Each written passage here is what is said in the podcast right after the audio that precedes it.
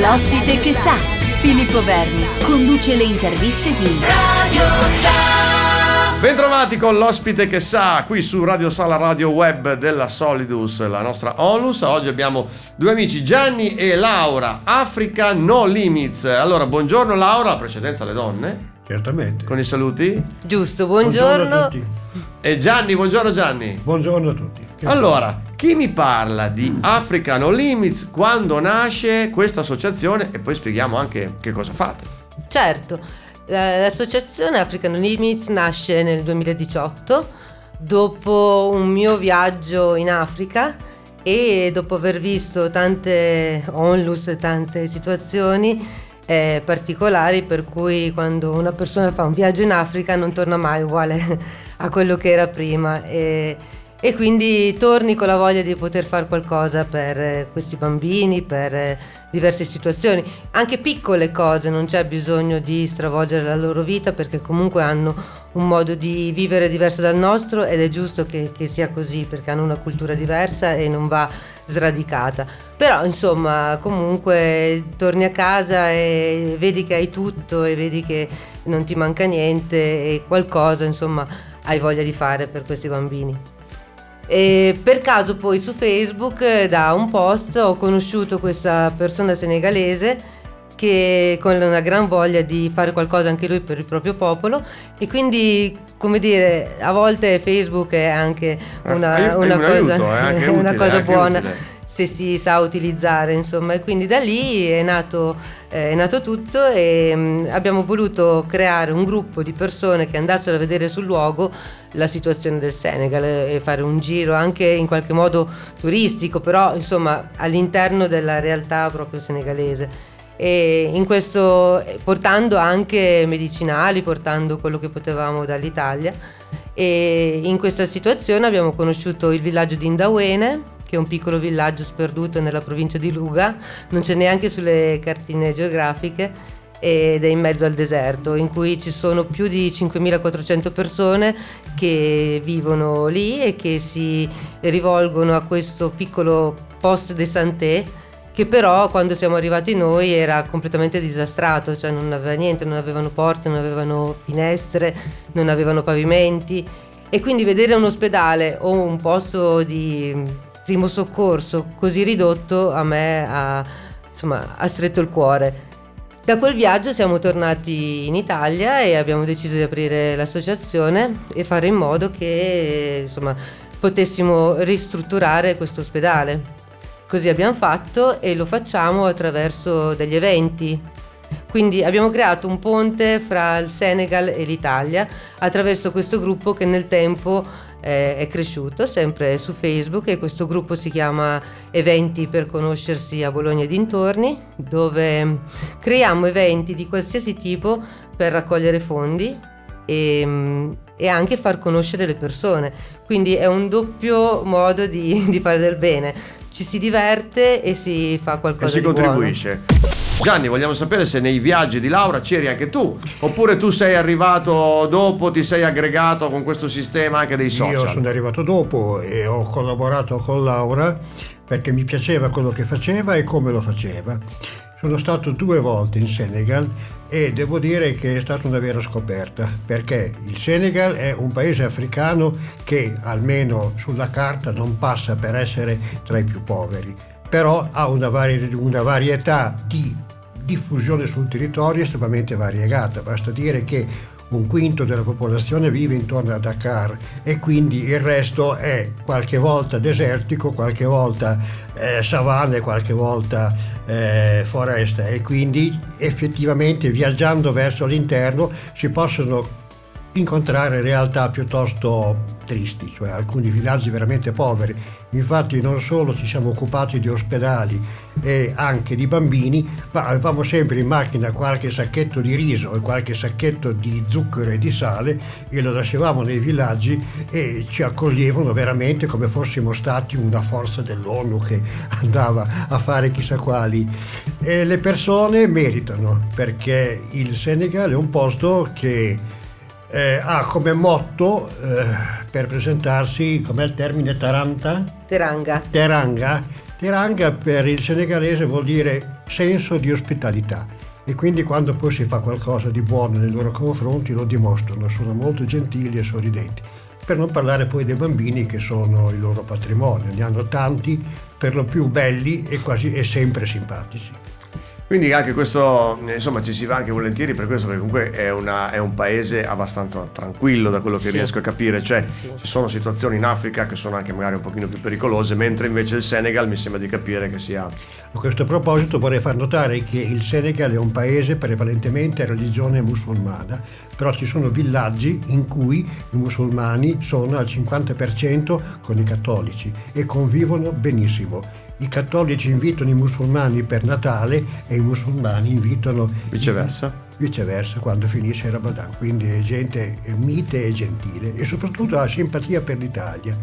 Ti riconoscono come italiano e ti salutano ciao Italia, non so come facciano. Eh, ma si vede che loro insomma, sono un po' abituati. E immagino anche sì. quando eh, ormai arrivate in, questa, in questi posti l'accoglienza sarà sì, meravigliosa. Sì, l'accoglienza è meravigliosa. A me piace sempre raccontare un piccolo aneddoto in cui siamo stati ospiti di una famiglia eh, della persona che ci segue che si chiama Sheriff e, e, e, noi stavamo aspettando che ci preparassero da mangiare, eravamo lì in attesa e vediamo arrivare in stanza due ragazzi che col trapano e con un ventilatore in mano e abbiamo detto cosa, mm. cosa stanno facendo e hanno bucato il muro in quel momento giusto per farci avere un po' di aria fresca ah. e per, per essere fantastico, carini verso, verso, di noi. Sì, sì, lì puoi tranquillamente girare, è un paese eh, tranquillo e sicuro per quello che riguarda quello che abbiamo visto noi. Certo. Poi è ovvio che magari la microcriminalità Ma c'è come dappertutto. No, no, beh, certo, certo. Però eh, si sta, si sta, bene, è un paese accogliente, è un paese che ha tante bellezze, nonostante sia un paese povero.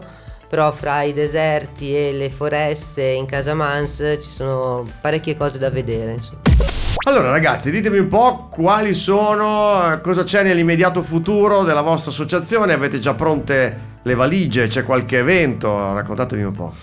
No, magari le valigie fossero pronte, ma speriamo di poterci tornare verso fine anno e magari di organizzare anche un viaggio di gruppo e di portare le persone a vedere quello che abbiamo fatto finora. Lì com'è stata un po' l'emergenza Covid? Si è sentita oppure è stata una cosa un pochino più... perché in alcune zone dell'Africa è stata una cosa molto molto leggera. Sì, non si è, si è sentita di più ovviamente nelle grandi città, nei villaggi molto meno eh, infatti non, stata, mm, non ci sono stati casi, soprattutto nel nostro villaggio non abbiamo avuto casi di Covid, ma quello che ha colpito è stata la conseguenza del Covid, certo. cioè il fatto che sia stato tutto chiuso e quindi loro che vivono di turismo in qualche modo, oltre che di pesca e di altre attività, però tutte le attività commerciali si sono fermate e quindi eh, questo ha peggiorato ancora di più la situazione sicuramente. Gianni, cosa volevi dire? Che ho visto prima che volevo dire, dire che il Senegal aveva già creato una cintura sanitaria per evitare la diffusione di altre malattie molto gravi che sono endemiche in Africa e quindi era in qualche modo preparato e quindi ha saputo difendersi prima e meglio di altri paesi. Anche perché in Senegal comunque non ci sono particolari, cioè non c'è l'Ebola, quelle malattie un pochino, diciamo, pericolose. È proprio da, da questo che voleva difendersi. Eh, cioè, eh, certo, ha creato questa sono... cintura per difendersi dall'Ebola che quella è.